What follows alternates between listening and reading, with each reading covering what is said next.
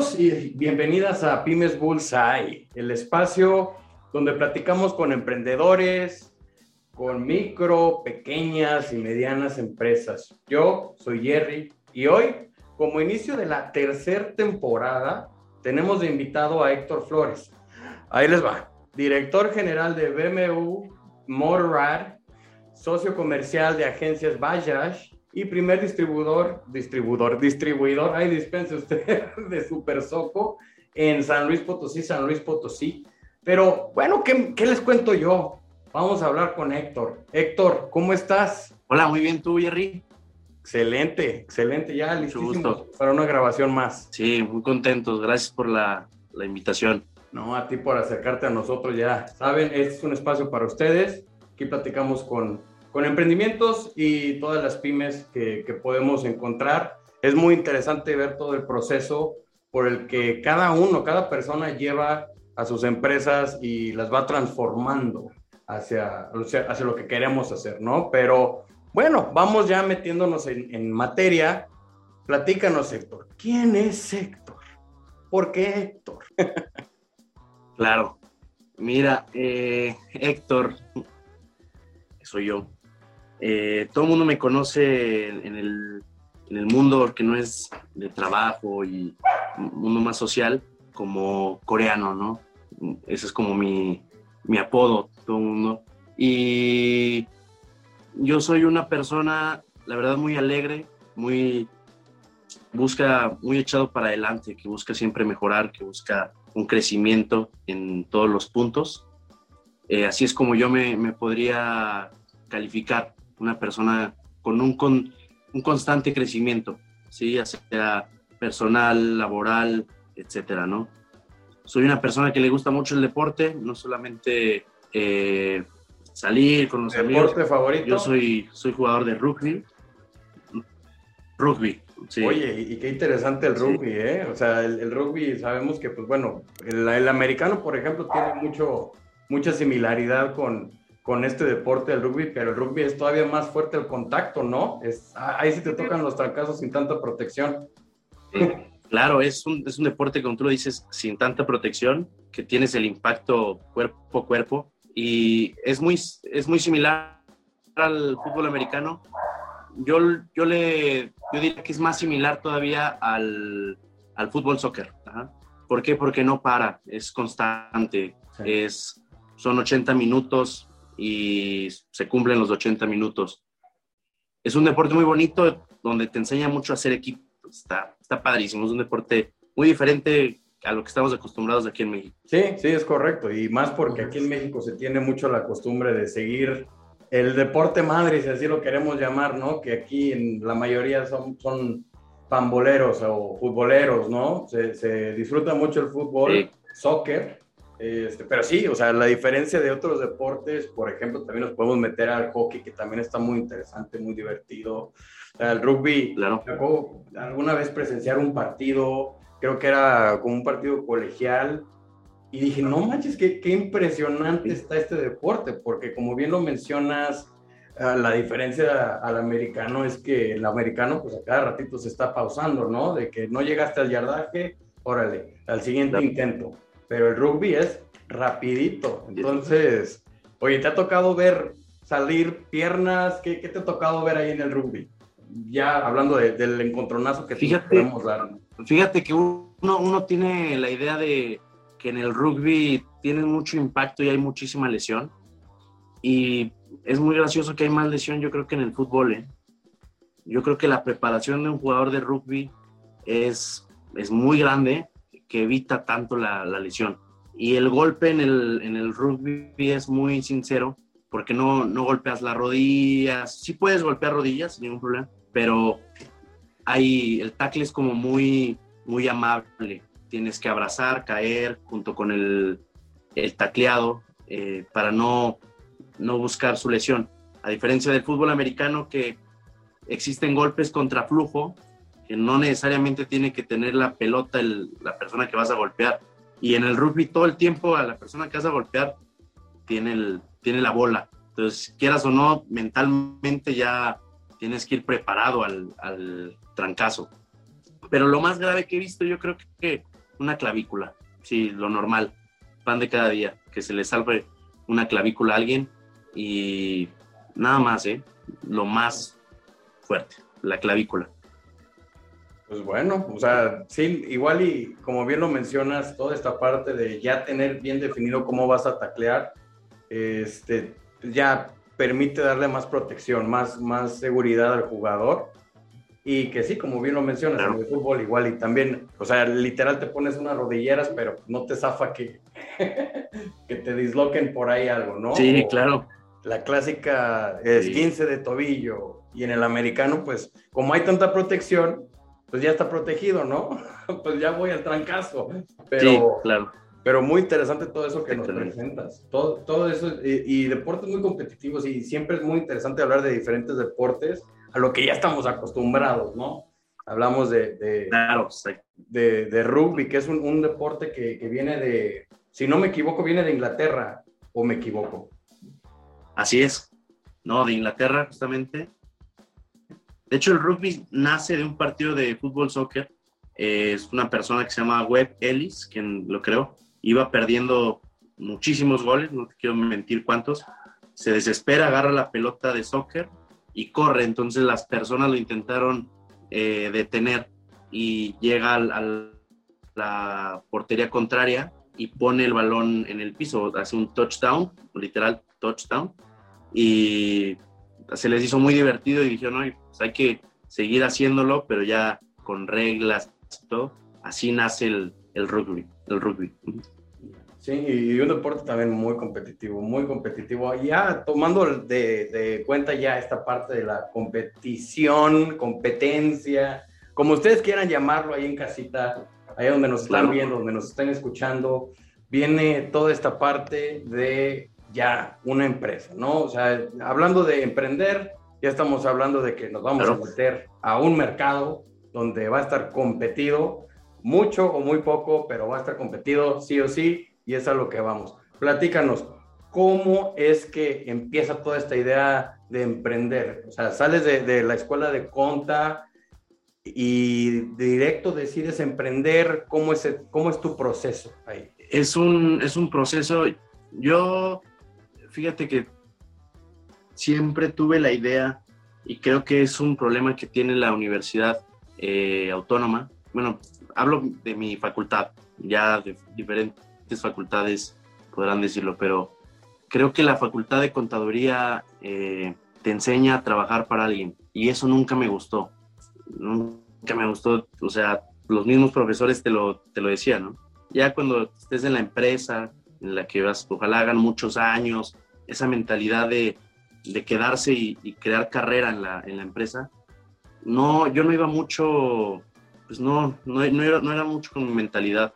Creía yo que hay mucho potencial con mis compañeros que estaba, que tenía al lado, tanto mía, como decir, oye, pues yo también puedo tener mi despacho, ¿no? O sea, porque decía mucho desde el despacho, yo también puedo tener mi despacho y tener mis clientes. Entonces fue algo que nunca me gustó de, de la mentalidad de la autónoma, que te enseñaban a, ser empleado. A diferencia de compañeros, amigos que veía en la EBC o en el TEC de Monterrey, que sí les metían el chip de, oye, pues tú eres, tú eres muy bueno, tú, tú puedes, siempre y cuando te lo propongas y trabajes duro, puedes ser el mejor empresario, ¿no? Entonces, siento que mucho va en la mentalidad de la universidad y gracias a Dios yo no, no concordaba con la mentalidad que me estaba dando la, Universidad Autónoma. Entonces, en la universidad yo estuve trabajando con mi papá. Mi papá tiene eh, agencias de maquinaria agrícola, de tractores. Entonces, en este proceso, yo, yo empecé como auxiliar contable. Empecé desde los 16 años a trabajar. A los 16 años empecé a ayudarle a mi papá. Yo iba y le lavaba los tractores, eh, le hacía el aseo de la agencia poco a poco, ¿no? Iba mm, dándome a conocer con él. Donde podías, donde podías, ahí metías la mano, porque sí, muchas veces muchas personas tenemos, por ejemplo, esta mentalidad de, pues, ¿sabes qué? Sí está padre extender la mano y qué padre que, que te lo den todo, pero ya cuando empiezas a ganar tu dinerito, cómo, cómo, cómo cambia esa mentalidad, ¿no? Sí, exactamente. Lo disfrutas más. Ya decir, híjole, esta, esta camisa me la compré yo, está más gusto, ¿no? o más te duele, más te duele gastarlo también. Empiezas a valorar el cuánto, cuánto son las cosas. Cuando antes solo decías, ah, Sí, te, compraste la camisa de tus sueños, pero por X o Y la perdiste quién sabe dónde y la perdiste el segundo día que la usaste. Entonces te quedas así como que, no, a ver, espérate, es que invertí en esto. ¿Qué onda? ¿No? Claro. Y él empieza a agarrar más, más sentido a, lo que, a lo que te dan pues tus progenitores o tu tutor, si, si es que tuviste esa oportunidad de, de, tener ese apoyo, ¿no? Claro, sí. Empiezas a valorar mucho las cosas y ver cuánto cuestan. Y también es algo que creo yo que todo mundo debería enseñarle a sus hijos el saberse ganar las cosas, ¿no? Poco a poco, poco a poco, aunque sea lo más mínimo, oye, quieres esto, tienes que sacrificar ciertas cosas, ¿no? Luchar por, por eso.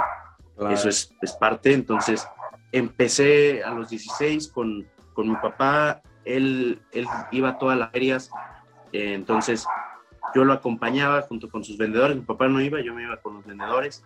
Y escuchando a los vendedores creo que me empecé a hacer comercial, empecé a ver cómo vendían, cómo empezaban a atacar al, al productor y empezar a, a ver qué son los tractores que más se vendían, cuáles son los implementos que más solicitaba la gente.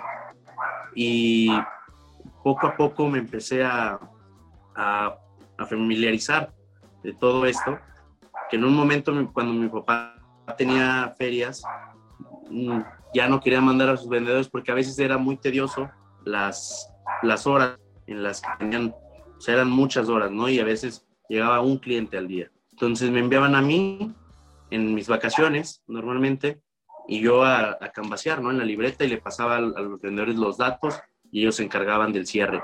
Entonces, así yo empecé a atender a clientes a conocerlos, a, ver cómo se empezaba a platicar con ellos y a ver cómo se convencía a un cliente para una venta.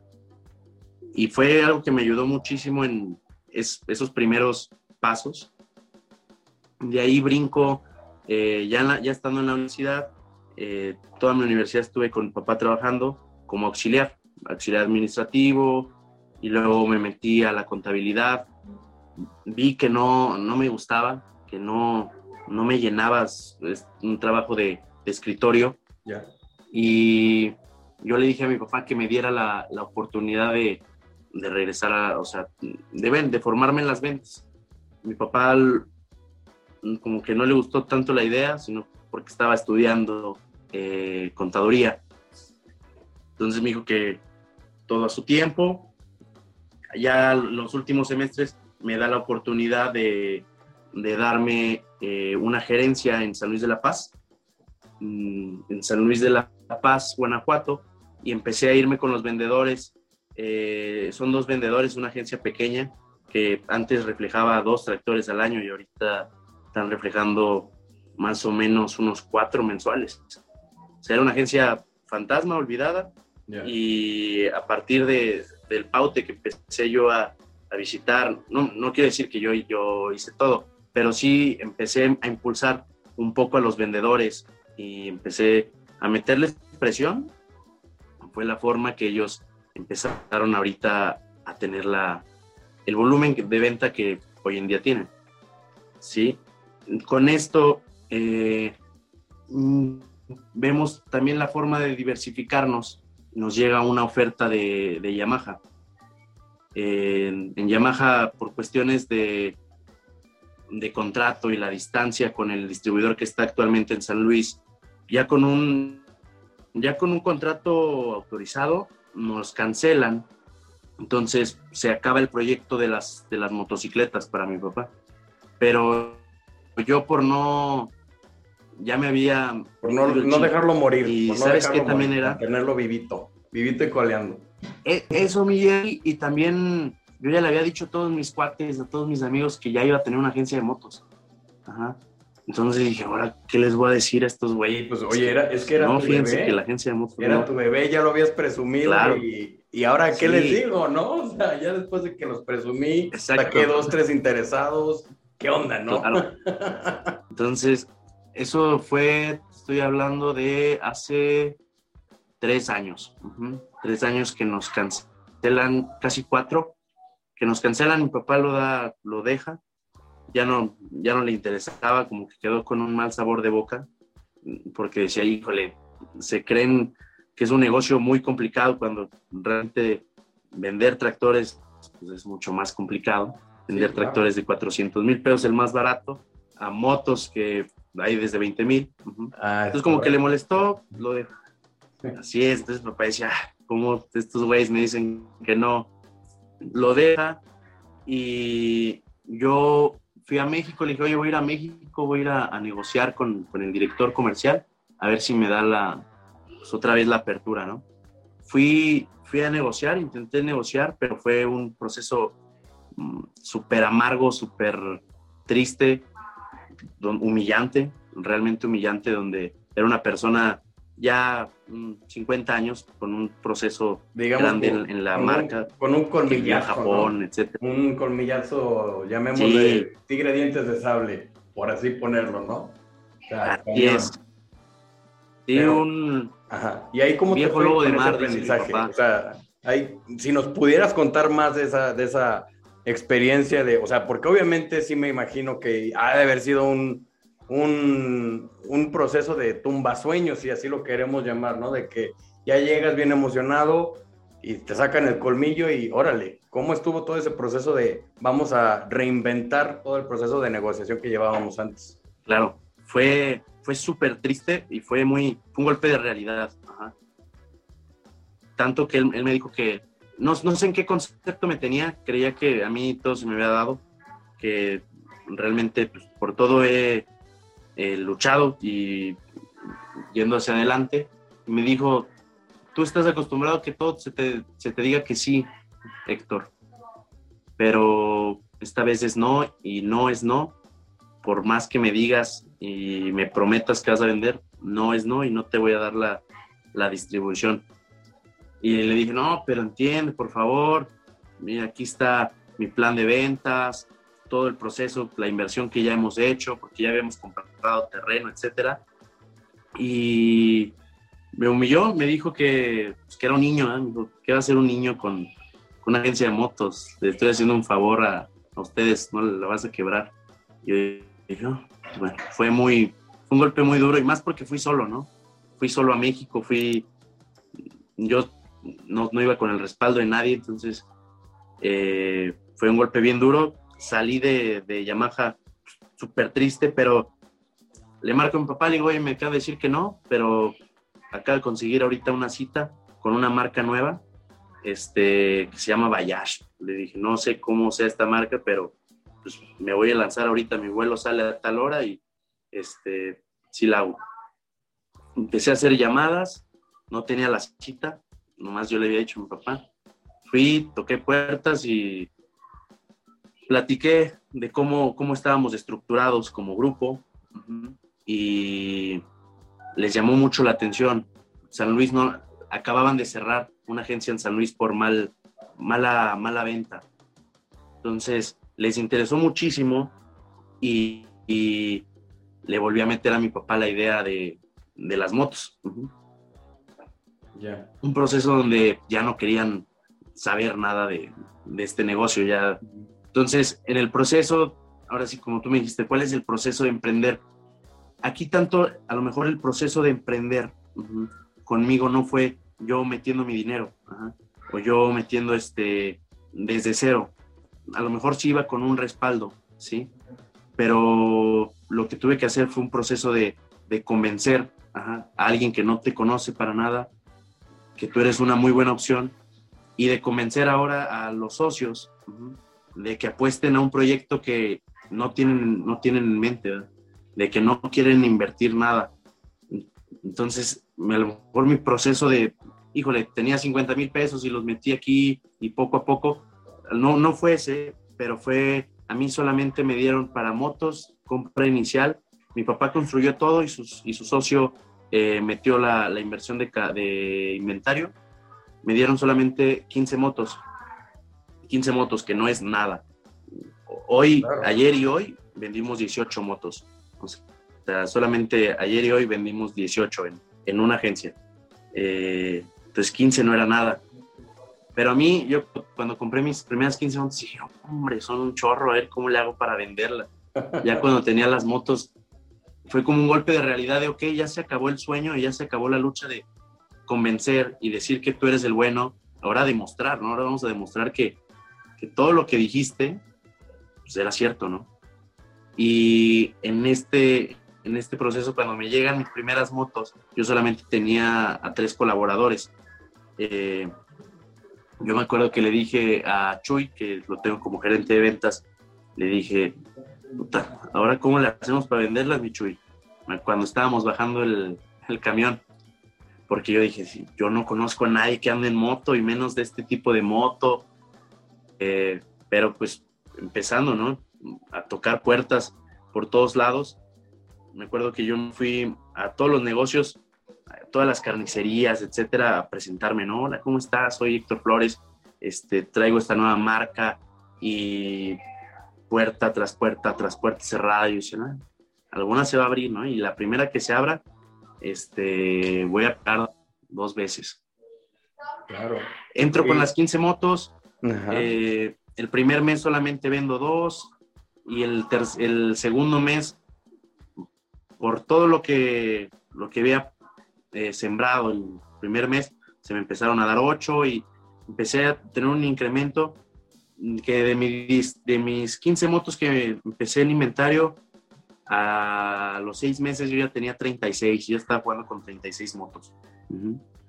Y ya, ya no éramos tres colaboradores, ya éramos cinco.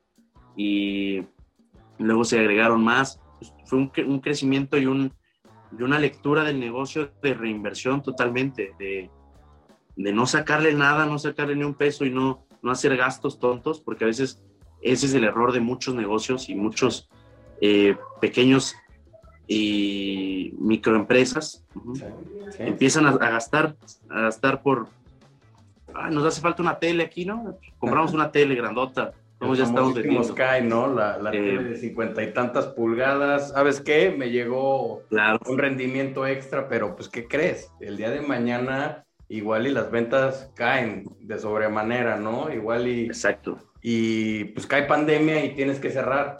Pero ¿qué pasó? O sea, el dinerito que pudiste haberte mantenido, llamémosle tablas, se te fue en esa tele preciosa que compraste, pero era un, gasto innecesario. Y sí es mucho esta, esta parte, como bien lo mencionas, ventas es un número de juegos. A final de cuentas, ¿sabes qué? Te cierran la puerta al que sigue, al que sigue, al que sigue, porque se tiene que mantener toda esta parte comercial y se tiene que mantener la empresa. Si no hay ventas, entonces igual y tienes un ahorradito, pero va a estar muy difícil sobrevivir y seguir manteniendo a, pues a la cartera de, empleados con los que estamos trabajando, ¿no? Exactamente, sí, y más teniendo la responsabilidad de, las personas que van detrás de ti, ¿no? Las familias que se, mantienen de ese negocio, tienes que ser muy inteligente al momento de, de, saber gastar, ¿no?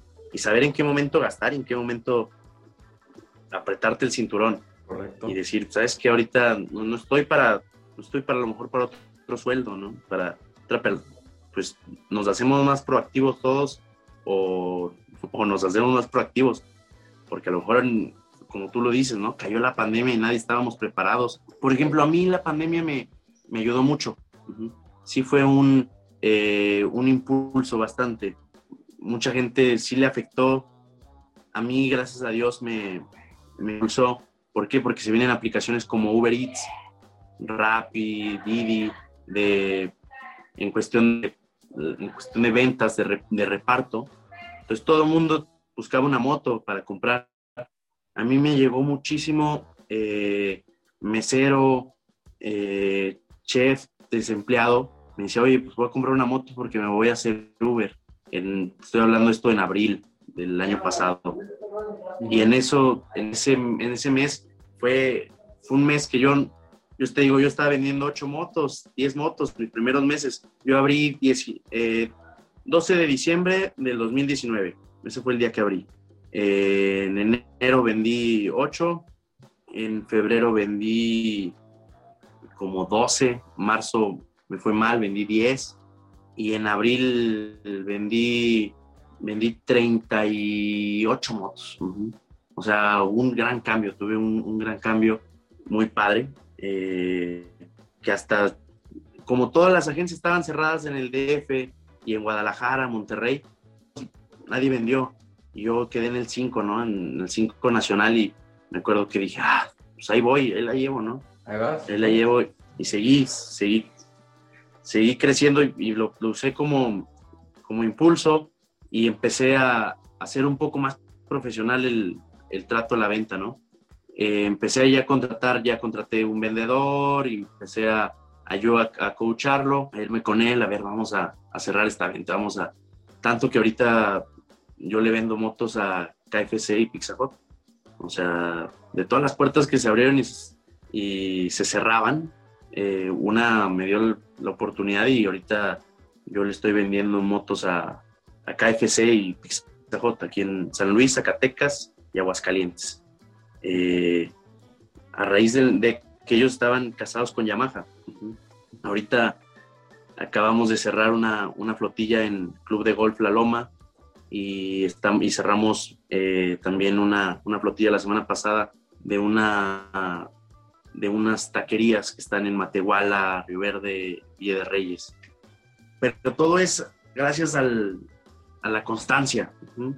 No puedes creer como vendedor que el primer día vas a vender, que todos te van a decir que sí.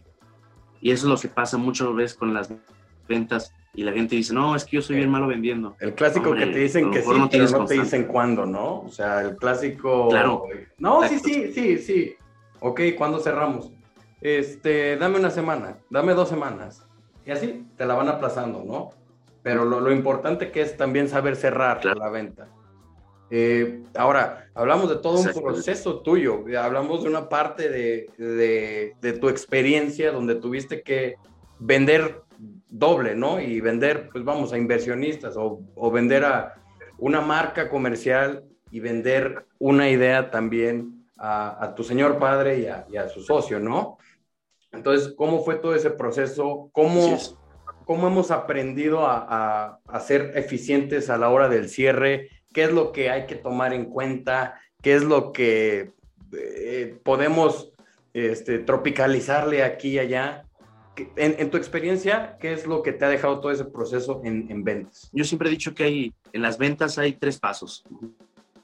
Y estos tres pasos es el abridor, que no es abres el, el contacto con, con, la persona, ¿sí? Yo el, segundo le, le, llamo a la carrera. La carrera viene siendo todo el proceso donde vas a estar conociendo al cliente, mandándole la cotización, poniéndote a sus órdenes, volviendo a recordar que estás a sus órdenes para cuando quiera, recordarle, oye, ¿qué has pensado? Etcétera. Eso yo le llamo una carrera, ¿no? Es el proceso de venta. Sí, a lo mejor te pide otra cotización, a lo mejor te pide, te cancela la cotización y tienes que volver a... en este proceso a lo mejor es un proceso súper rápido, con un cliente que ya va muy... Este, decidido, ¿no? Eh, a la venta. Ya muy decidido al, producto. Sí, sí, sí. Exactamente. O un cliente que no tenía en mente comprar en el momento, pero tal vez sí en seis meses. Pero si tú no estás en este proceso de la carrera presente para él, en esos seis meses, a lo mejor ya cuando está más caliente, la, ya le cayó la lana a Inaldo o ya va a llegar el buen fin, eh, tú no estás presente en, ese momento, llega alguien de otra marca y te gana todo el proceso que tú hiciste, ¿sí? Y el cierre es mucho más fácil. Ese es, yo lo podría decir, la carrera. Y el otro, el otro proceso y el proceso más que a todo el mundo le gusta, por así decirlo, sería el cierre de ventas. ¿sí? Que es cuando ya vas a, entregar el producto, eh, por ejemplo, los vendedores de, casas, ¿no? Ya van a firmar el, con notario la, casa. Entonces, ese es el proceso más bonito, ¿no? Yo siempre he dicho que el vendedor se lleva la parte, claro, exacto, exacto. El vendedor es solamente, es como una relación, es la parte más bonita, son los primeros tres meses de relación. Y la postventa, que es algo súper importante la postventa, que es la persona de refacciones, en mi caso, y la persona de, servicio, de taller, es quien se lleva, ahora sí que la, relación tóxica, ¿no? Puede ser que el, por cualquier cosa, el, carro, la moto, etcétera, le salió mal y van a ir al taller a quejarse, ¿no? Y decir, oye, yo estoy comprando algo nuevo, etcétera. Entonces, también tienes que ser muy ágil al momento de vender, de vender postventa, de, de escuchar a los, clientes, porque a veces es un proceso que de un cliente te llegue a lo mejor de mal humor, con una mala actitud o un mal lenguaje, puede ser que te, te rompa eh, tu estabilidad y no lo atiendas como se merece, ¿no? Y al final del día es un cliente y el cliente lo tienes que atender de mejor manera, siempre. Sí, y hay cada cliente complicado. Sí, sí, sí, sí, hay muchos clientes complicados y de hecho también lo hablábamos en episodios anteriores. O sea, la importancia del customer service que muchas veces no, lo, no le queremos dar y la importancia o que nada más es meto a dos, tres personas a cumplir con la cuota y hasta ahí. Pero uno nunca sabe, como bien mencionas, quién está del otro lado. O sea, no sabemos con quién estamos dialogando. Si ese cliente, si le eh, arreglas pues eh, la refacción que necesitaba, si esto y lo otro, le arreglas el problema, puede que el día de mañana llegue con un pedimento, pedimento perdón, mucho mayor, ¿no? Entonces la importancia de las ventas post, este, post compra, ¿no? Que, que son ventas indirectas. ¿eh? Bueno, acá nos gusta llamarlo así, porque en realidad es lo que son. Es como quien dice, como, como bien dice Sergio, quien se queda con, con la toxicidad de la, de la relación de, ahora me falló esto, y a ver cómo le haces, pero me lo arreglas, ¿no? Exacto. Tú bien sabes qué hiciste. Sí. Tú bien sabes, ¿no?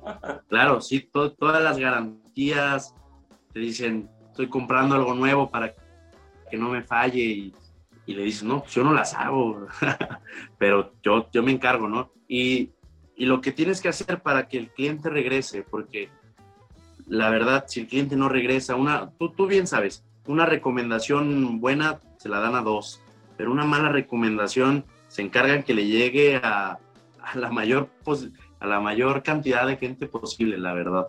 Sí, Entonces, el mejor tenemos que cuidar mucho, mucho esa parte, ¿no? Exactamente, exactamente, sí. Y cuando haces bien las cosas, dos se enteran y dos van. Pero cuando es malas cosas, se enteran todos. Ajá, ajá. Y ahí está Twitter, y ahí está todo, los comentarios sanguinarios y atacan, ¿no? atacan a matar esos comentarios. Entonces, muy, muy complejo, como bien lo mencionas. Sí, entonces es un proceso, una venta, a veces solamente la cerramos a, a vender el, el, producto, ¿no? Y quién es, hay gente que está súper casada con su vendedor. Por ejemplo, mi papá tiene su vendedor de carros y y él es su vendedor de confianza toda la vida porque si él, mi papá sabe que si le marca 9 de la noche le va a contestar y le va a dar una solución. Y si, no sé, necesita que el carro vaya a servicio, le avisa, esta persona manda a alguien. O sea, ya no, ya no está con la marca ni con la agencia, está con el vendedor. Y eso es algo creo que todo el mundo debe, quien está en las ventas, ser bien consciente que el cliente le tiene fidelidad a la persona, no a la... Sí, hay gente que se enamora de la marca, pero mucho es el, vendedor. Si tú eres un, buen un vendedor, a donde vayas te van a seguir. No hay duda de eso, ¿eh? O sea, si tú le recomiendas algo, va a tener la confianza de que le estás vendiendo algo bueno. Creo que es, es una parte muy importante que, que todos como vendedores, porque al final del día todos somos vendedores. Eh, te vendes, te vendes en todo momento como persona, digamos, a tu pareja, tú te vendiste en algún momento diciéndole, oye, yo soy el mejor partido, ¿no? Yo sí te quiero de verdad, etcétera. Claro, y claro. Yo, yo no te voy a hacer lo que te hicieron los Es lo mismo. Soy diferente. claro, sí, sí, sí. sí, y tienes que, que convencer, convencer al, al prospecto, ya sea de venta, de una relación, amistad, etcétera, que tú eres la, la mejor opción. Diré, una, diré un amigo, eh, vende, eh, soy mentiroso como un vendedor. Es, un, es un mal término, podría decir yo, eh, decir que eres, vender, eres mentiroso como vendedor. Y creo que la, la gente estaba mal acostumbrada a que el, vendedor te mienta, ¿no? Para vender. Creo que hay que ser lo más honestos posible, por lo mismo que te digo de, de la fidelidad del, del cliente, ¿no? Si el cliente sabe que tú le estás vendiendo algo bueno, pase lo que pase, te va a seguir, ¿no? O sea, va a tener la fe y la confianza contigo. Y eso muchas veces me atrevería a decir que es lo que se gana una venta, ¿no? El, poder decirle a un prospecto, oye, ¿sabes qué? La realidad es que ahorita estamos teniendo eh, complicaciones con esto, regálame tanto tiempo más, o sea, sí, sí está bien, esto, lo otro, pero eso es lo que va a decir el cliente tú sabes qué, igual y no son las mejores noticias, no me lo tiene mañana, pero mínimo tuvo la honestidad, ¿no? De decírmelo y ahí está el pendiente, como bien lo mencionas, sigue en la carrera, sigue en la carrera y eso pues, puede ser un punto donde te diga, ¿sabes qué? Ahí están los billetes. Estoy, estoy contigo. Por ejemplo, eh, con mi papá, los vendedores de mi papá, ¿cómo operan? Normalmente es gente especializada en el campo y mi papá no les llama vendedores, les llama asesor si es un asesor agrícola. ¿Por qué? Porque no solamente, y eso está padrísimo porque en el campo hay mucha gente que es empírica totalmente. Sí, hay productores ya estudiados, empresarios que exportan, pero siendo honestos en el país, eh, la situación no, no es buena para todos, ¿no? Muchos tienen su, su cosecha para, para ir a vender a bastos, ¿no? Para, pero no, no, no tienen la oportunidad de exportar, etcétera. Entonces, no es, a veces llegan los, los productores con la idea de, yo quiero un tractor así de grande porque mi vecino tiene un tractor de tantos caballos. Oye, pues qué, va, ¿qué va a sembrar? ¿O qué? ¿Cuántas hectáreas tiene? No, pues tantas. No, es mucho tractor, usted no le va a sacar el provecho. Pero alguien que nomás quiere vender y comisionar más, le va a vender el que se deje, ¿no? El punto es serle lo más honesto y, y a partir de ahí nos vamos eh, afianzando a, cierta población, sobre todo en, en, los tractores sí es mucho de que te sigue la población y literal sabes, no, esa zona es, es Massey Ferguson y solamente compran Massey Ferguson y a ese vendedor, no quieren, no dejan entrar a otro. Y eso es, una, padrísimo, ya que una población te, te respete o tengas esté casada contigo, es lo, lo, mejor. ¿Por qué? Porque estás haciendo bien, estás haciendo bien tus cosas, ¿sí? Y creo mucho que también eh, el lado humano va mucho en, en las ventas.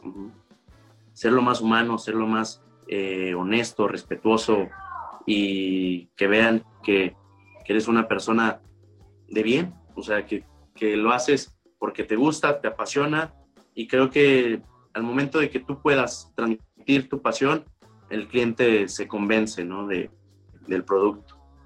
Yo creo que nadie vende algo que no le gusta. Bueno, yo creo, puede ver que sí. Claro, o sea, estamos hablando mucho de la calidad humana y estamos hablando de este link, de este nexo, que es la relación que vas formando, ¿no? Entonces, si no tenemos esa calidad, esa calidez, que cada vendedor es distinto. Todos tenemos nuestros fuertes, todos tenemos nuestros bajos, y todos podemos vender, como bien ya lo, ya lo menciona Héctor. Así es. E incluso el pedirle permiso a tu mamá para salir a, a pachangueártela en la noche es vender una idea. puedes estar eh, ahí, ahí, nada más diciendo, ¿sabes qué? Vamos a negociar. Este, hoy lavo los platos y me dejas, ok, ok. Ya hay cuestiones innegociables de que si reprobaste o lo que tú quieras. Que ya, exacto ya tú solito te pusiste el, tiro en la culata, ¿no? Pero, pero sí, muy interesante todo esto. Y sí, eh, esta, esta parte de, de, los tractores, del mercado de los tractores, que podríamos llamarlo comparadores este, pues, culturales de cierta manera. Eh, muy interesante. Y, y, sí, como bien lo mencionas, el, el, hecho de ya ganarte esa posición, esa presencia, es que hiciste muy bien tu corrida o todo el proceso en general, ¿no? Sí. Exactamente, sí, es el proceso de venta es muy bonito y es, muy complejo a la vez, ¿sí? Si fallas en una, posiblemente ya no te dejen llegar a la, a la segunda, a la segunda base. Entonces tienes que hacer bien las cosas, ¿no? Y también el, el, proceso de ventas es muy castigado, porque puede ser que por un mal día o XY o un factor externo ya no, ya no regresen a ti. Entonces, y aparte que las ventas, al final del día vivimos de los números, ¿no? Vendiste hoy y ya mañana ya no cuenta, ya, ya es otra cosa, ¿no? Vendiste y pues, a volver a vender, y a volver a vender, y a volver a vender. Vivimos de los números y es algo triste, pero, pero a la vez es, es una meta constantemente. Y es por eso que me gusta mucho, mucho en el giro en el que estoy ahorita, porque no importa lo que hiciste el mes pasado, sino lo que vas a hacer este mes y lo que vas a hacer el siguiente mes. Tienes que ir siempre para adelante. No te puedes quedar en, no, pero el mes pasado me fue padrísimo, ¿eh? No, pues este mes no vendiste nada y, perdiste. Ya se acabó tu mes, se acabó tu mes muy bueno, pero pues porque tuviste tu mes muy bueno y tu super comisión, igual volvemos a toda esta parte de mucho de la cultura conformista, ¿no? De que ya me compré lo que quería y ahora este mes, pues, tranquilo. Y pues sí, el mundo de ventas siempre es movido, cambiante. Nunca vas a ganar la misma comisión. Muy raro que, ganes tres meses la misma comisión, ¿no? Por así ponerlo. Y bueno, hablando de ventas, ahora vamos a ventas de, motos, ¿no? Vamos a, a, ventas de motos. Sabemos que no es un, un, producto, pues, sí puede ser necesario para, para la chamba, o sea, si estamos trabajando en Uber Eats o algún otro ejemplo de, ese relacionado que ya, ya platicamos hace unos minutos, ¿cómo, ¿cómo ha sido esta parte de, bueno, empezar por la Yamaha, empezamos ya después, bueno, nos, nos pusieron lo que nos pusieron, vamos a Bajaj, empezamos a ganar ese proyecto y después ya entramos con BM y entramos con Super Soco. ¿Cómo ha sido todo ese proceso? Cómo nos fuimos diferenciando, porque sabemos que el catálogo de ambas tres marcas es pues, totalmente distinto, ¿no? Claro, sí, eh, es un proceso padrísimo, eh, altas y bajas, como tú lo dices, y diferentes mercados, diferentes públicos a, que atacar. Por ejemplo, en, Yamaha, eh, pues fue un no, y, y hace poquito me, me volvieron a buscar diciéndome, oye, Zacatecas, ¿no? ¿No te interesa Zacatecas? Y es padre porque empiezas a dar resultados, empiezan a ver tus números y este y ven y valoran de, ching, este güey lo dejamos ir, ¿no? Eh, lo de Yamaha más o menos ya te lo platiqué para no, no ganar más tiempo ahí. En, en Bayash empezamos con la venta de motos. Sí, es una venta de motos a, a lo mejor a un público que lo ocupa como primera necesidad, a lo mejor como herramienta de trabajo o eh, transporte del día a día, ¿sí? Ese es el segmento que vamos ubicados. La ventaja de la moto, que es aspiracional, la venta de la moto es aspiracional y es algo padrísimo. Una vez que empiezas con una moto chiquita, te empieza a gustar y buscas una más grande y a lo mejor conoces a algún grupo de gente que también le dé la moto y se vaya a los sábados de rodada te empiezas a involucrar con ellos, te invitan y ves que traen motos más grandes o que ya le pusieron una caja o traen su chamarra, etcétera, y quieres, pues tú también quieres pertenecer a esa, a ese, a esa tribu, a ese, a ese nicho. Entonces, vas, empiezas, a lo mejor empiezas con una moto itálica, por así decirlo, que es la moto más fácil de comprar en México, ¿no? Y te das cuenta que a lo mejor a tu moto le hace falta más potencia. Entonces, pero ya te empiezas a, conocer más de marcas y buscas una Bayash y vas brincando, ¿no? En, a otro cilindraje, una 200, etcétera. Brincas a la 400 conmigo en, en Bayash, que es la más grande, y dices, hombre, ya, ya me queda chica, quiero ser tiradas de aquí a, a Canadá. Pues ahí también entro yo porque también eh, estoy en BMW y, y BMW ya es otro segmento, ¿no? Otro segmento que está mal, ¿eh? Realmente es algo que no me gusta de la mentalidad de BMW, que es muy de nicho y es como de las personas que tienen BMW es, no puede entrar alguien que no tenga una BMW. Nosotros nos vamos a rodar con gente que tiene BMW. Y siento que el mundo del motociclismo no es tan elitista. Siento que es, ahora sí, que a quien le gusta la moto somos todos juntos, ¿no? Yo en lo personal no le doy a la moto en cuestión de tiradas largas y viajes, pero me gusta mucho el, la familiaridad que tienen ellos entre, entre bikers. Sí, claro. Y, en, en, BMW... Se, se, ve mucho que, que por ejemplo, es, estas comunidades de bikers son todas estas comunidades de, no, que no sé qué, y que yo soy Juan Camané y bla, bla, bla, ¿no? Pero ya cuando empiezas a escuchar bien de, de, qué constan las rodadas, de qué constan estos grupos, te, te, das cuenta que es todo lo contrario, es una bola de amigos que se reúnen a ir a tal lugar, claro. a pasársela bien y pues regresar a sus actividades pues, normales, cotidianas, ¿no? Claro, sí, exactamente, son personas muy, que entre ellos son muy eh, familiares, ¿sí? Yo conozco un motoclub que todos traen Dominar, todos traen una, una moto de Bayash y se van a desayunar los domingos. Eso, o sea, esa es su rodada. A desayunar a, a, Río Verde, a Valles, se van desde temprano y por las curvas, ¿no? Y nada de alcohol. Entonces la gente trae como otra mentalidad, ¿no? Hombre, los bikers, este, a lo mejor por la imagen gringa de las películas, ¿no? Andale. Barbones y en una chopersota la, la imagen y en un, de, en un bar. Sí, sí, sí. Barbota acá. Sí, y, y, realmente no, son personas eh, normales, que súper, súper padres, súper, que te auxilian en la carretera, que son súper amigables, etcétera. No necesitas ser de otro mundo para ser biker, cualquier, cualquier persona puede ser biker. Y entras al mundo de BMW y en cuestión de BMW yo entro con un reto de que solamente vendían cuatro unidades al mes. Y ¿por qué? Porque está lejos, la agencia está lejos, es la misma marca y les metió a la gente que estaba anteriormente eh, el decir, oye, BMW es solamente para doctores, literal, los vendedores traían esa idea de, no, pues es que, ¿cómo vamos a cambasear, Héctor? Ajá, tú te sales a los municipios y vendes, ¿no? aquí ni modo que nos vayamos a los hospitales.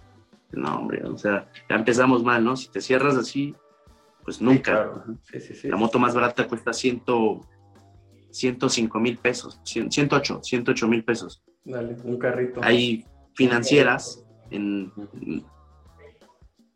Sí, con un carrito, pero hay financieras que eh, a cinco años sin enganche y sin seguro te la, la mensualidad te queda en mil, no, en dos mil trescientos pesos.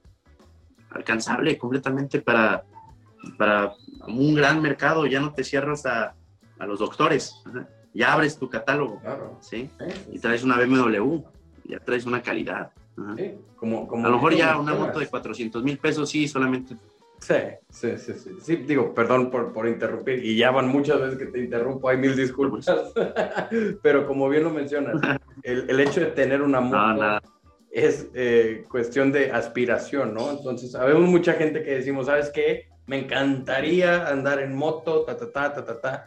Y sí, depende también mucho de, ok, sí, pero están bien caras, ¿no? O sea, quiero una BM, pero están bien caras. Pues a ver, ¿te has metido a investigar? Fíjate que ahí están los plazos y sí puedes, o Claro. sea, puedes comprar un, un carrito con enganche tanto y, y la moto te va a salir en mil, dos mil, o sea, vas a pagar, puede que menos, entonces, o sea, ahí se los dejamos, ¿no?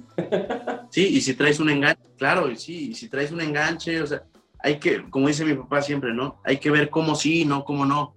No decir, no, es que no se puede porque así lo han hecho toda la vida. Hombre, pues, algo está mal ahí, ¿no? Y el ver cómo sí, cómo sí se puede y cómo sí podemos vender. Eh, muchísimas unidades, a lo mejor nos van a ser las más caras siempre, ¿verdad? Pero pues, el volumen a veces es súper importante. Sí, sí, a veces que, que, el volumen sopesa el producto más caro, ¿no? El, el producto estrella te puede sopesar el, el, producto que te valga más cariñoso, ¿no? O el producto más premium. Claro, sí. Por ejemplo, me acuerdo mucho ahorita que lo dices. Eh, mi papá tiene tractores enormes, ¿no? De dos millones de pesos. Y una vez fuimos a una feria, tenían eh, los vendedores exhibidos los tractores más impresionantes y más bonitos al frente, ¿no? Y el tractor que más se vende, que es el 285, el, el normalito, hasta atrás, ¿no? Y les dice, oye, están dejando a, a su esposa atrás, hasta atrás lo estás olvidando. Ah, ¿Cómo? Le dijeron, ¿cómo? Yo, sí, está, está el tractor que más venden, que todo, que todo mundo vende, hasta atrás. El que todo mundo conoce la marca, hasta atrás es el que debe estar primerito, el, el, que, el bolillo, por así decirlo, el que más vendemos. Claro, sí, sí, sí. Al igual aquí, ¿no? tienes que tener bien consciente cuál es tu mejor producto y darle más fuerza, no porque, ah, todo el mundo conoce este producto. No, pues dale más fuerza. Y dale fuerza también a los, a los otros, claro. Pero no olvidar cuál es el que te, te mantiene, que te, que te hace el volumen. Sí, sí, sí. sí, sí, sí. y al igual, en ese proceso en BMW, claro, sí. En BMW el producto estrella sería la 750 para, que es una moto intermedia, ya, ya es grande, pero en BMW es intermedia y que mucha gente alcanza, ¿no? Es como su primer moto en, eh, para salidas y de ahí van brincando, ¿sí? Y es un muy buen producto, BMW, la verdad, la, en, entrar con BMW es un, es un proceso padrísimo y complicadísimo también, porque tú no puedes meterle otra refacción o otro mecánico que no sea BMW por, por la calidad de la máquina, ¿no? Eh, no puedes meterle un aceite que no sea BMW por la calidad, o sea, es un proceso padrísimo y a la vez muy complicado, ¿no? Ese es un, es un tema con los bikers que les gusta mucho ellos ser los, los mecánicos, ¿no? Entonces, eh, es, un, es, un, tema, ¿no? Y, en, y, en, este proceso, cuando se me da la, la oportunidad de, de, ser un bombero en, en BMW por, por, porque va mal, eh, del mismo grupo se me, se me considera, se me da la oportunidad de, de ser el bombero y llevar las, las, dos, ¿no? Y creo que ahí va, vamos caminando en, en este proceso. Y un día, divagando en, en, mi celular, vi un reportaje sobre Tesla, ¿no? Y me llamó mucho la atención Tesla y dije, es que no puede ser posible que en México haya bien poquitos Tesla, o sea, me llamó mucho la atención, ¿no? Como la gente nos, no hemos visto que todo va a cambiar, todo va a cambiar y todos los carros tienen que ser eléctricos. Lo, te lo juro que lo pensé y a los dos meses vi que Volkswagen dijo ya, ya no nos vamos a llamar Volkswagen, ahora va a ser Volt, creo que es Volkswagen, o no sé, no sé cómo va a cambiar el nombre.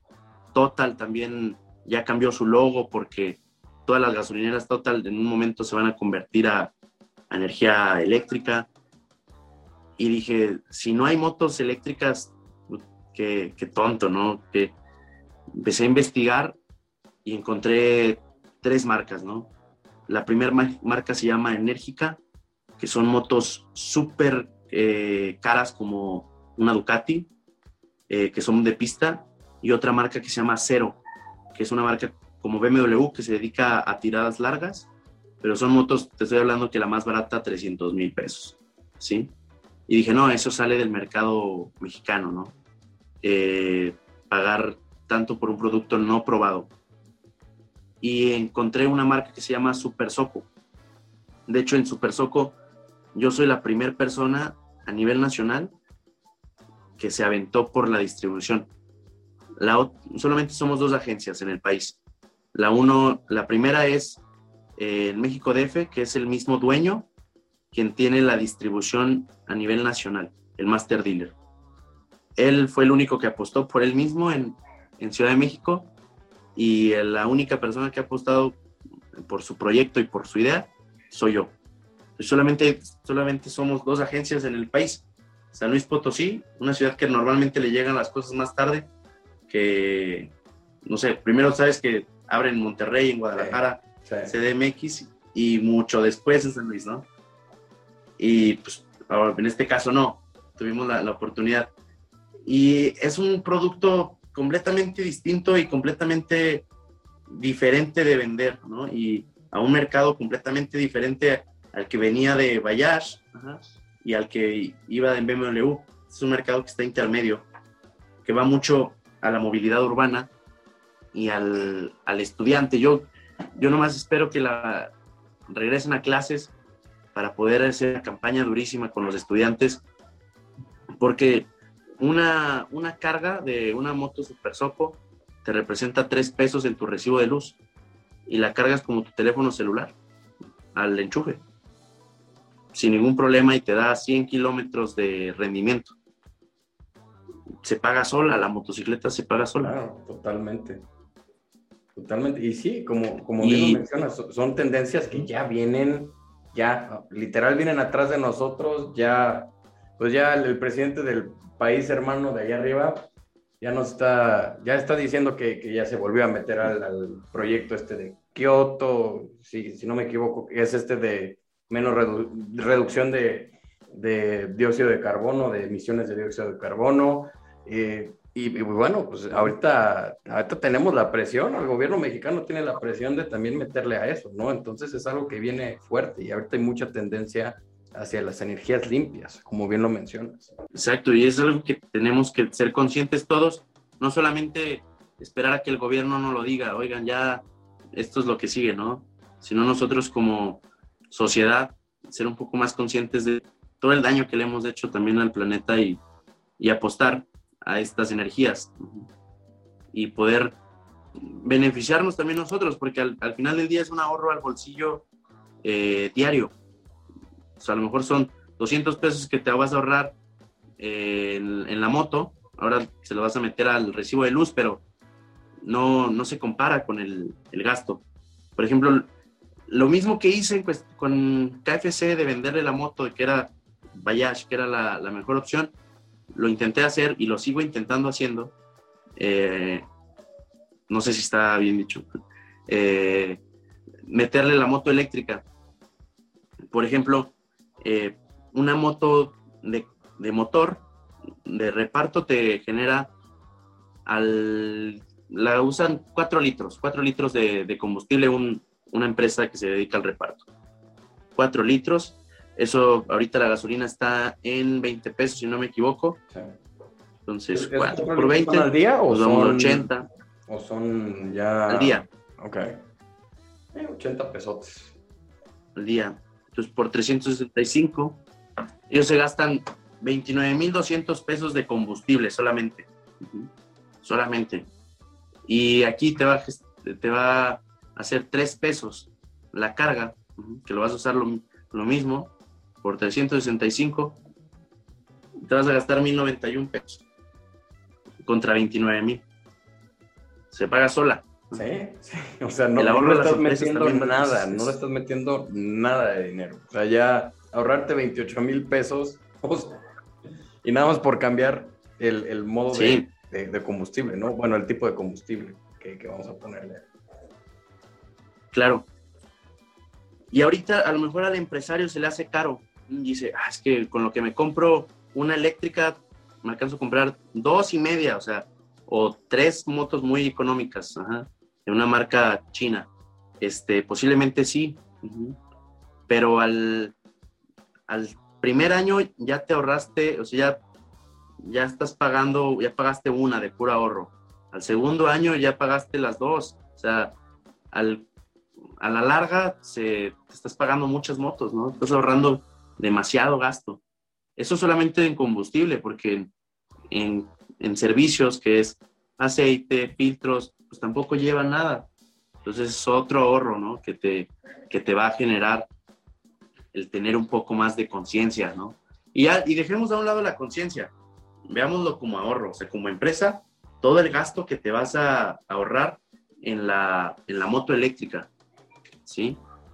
Es un, es un proceso padrísimo que, que nomás tenemos que empezar a meterlo un poco más al, al consumidor. Y la bronca es que la gente no sabe qué beneficio tiene lo eléctrico, ¿no? Mucha gente dice, no, hombre, lo eléctrico ni sirve o vas a bien poquita velocidad. Yo tengo una moto que de 0 a 100 en 3 segundos alcanza su velocidad. De 0 a 100, 3 segundos o sea, mucho despegue, mucha fuerza. Sí. es que también entra mucho todo lo que escuchamos, ¿no? Perdón, dime, dime. Sí, perdón. es que entra mucho todo lo que escuchamos allá afuera, ¿no? De que no, es que las motos no es opción, no, es que lo eléctrico no es opción, no, es que me entraron 50 dudas, me entraron 50 cosas, vi un artículo ahí en Facebook que quién sabe dónde vino, no, no hice nada para investigar, pero pues decía eso y pues, yo lo creo, lo puso mi tía y yo por eso lo creo, ¿no? Y le creo, le creo, le creo. Claro. Doña Gloria Trevi. sí.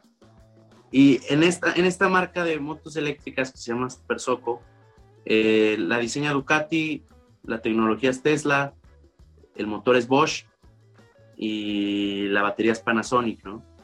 Es la única moto en el mercado a nivel nacional que te da cinco años de garantía.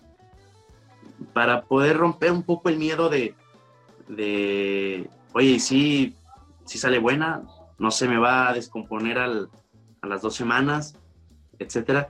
Como lo hizo Kia. Kia cuando entró a México es un proceso padrísimo de siete años de garantía, los servicios casi regalados durante tres años, súper bajo costo eh, en los intereses para el financiamiento y fue como la gente se animó.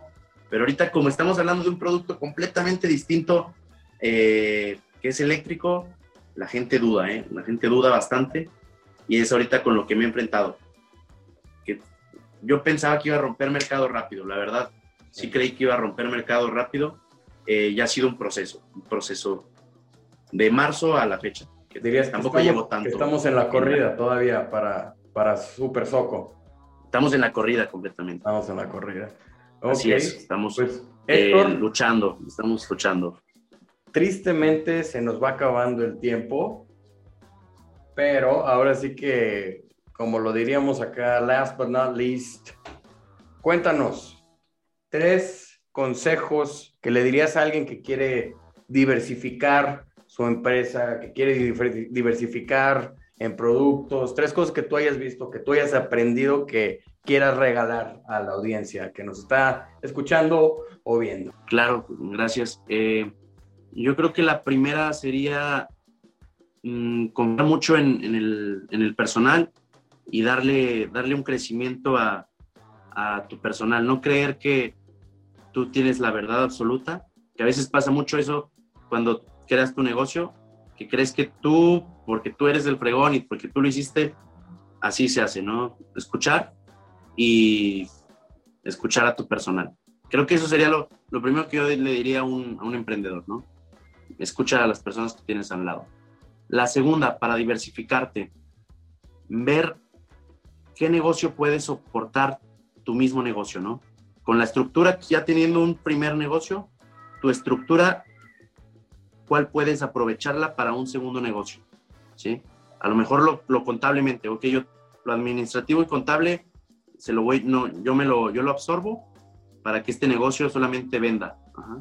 Entonces, ver bien estructurado tu negocio para poder eh, apostar a un segundo, ¿no?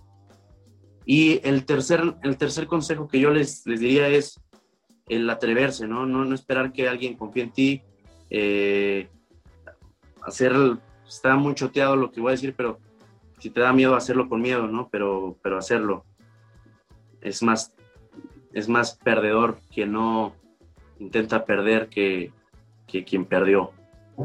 Entonces, diría Wayne pues, Gretzky. luchar, ¿no? Luchar. Como diría Wayne, Wayne eh, Gretzky, ¿no? Jugador de hockey. Eh, you miss a 100% of the, of the shots you don't take. O sea, fallas todo lo que no, lo que no empiezas para empezar. o sea. Claro. Exactamente. Pues bueno, este, muchas gracias, muchas gracias Héctor. Ahora, dinos, ¿cómo te contactamos? Si queremos una cotización de este caballito metalero que, nos lleve aquí para allá, para todos lados. ¿Cómo, cómo, ¿Cómo estás en redes? ¿Cómo te contactamos? Cuéntanos.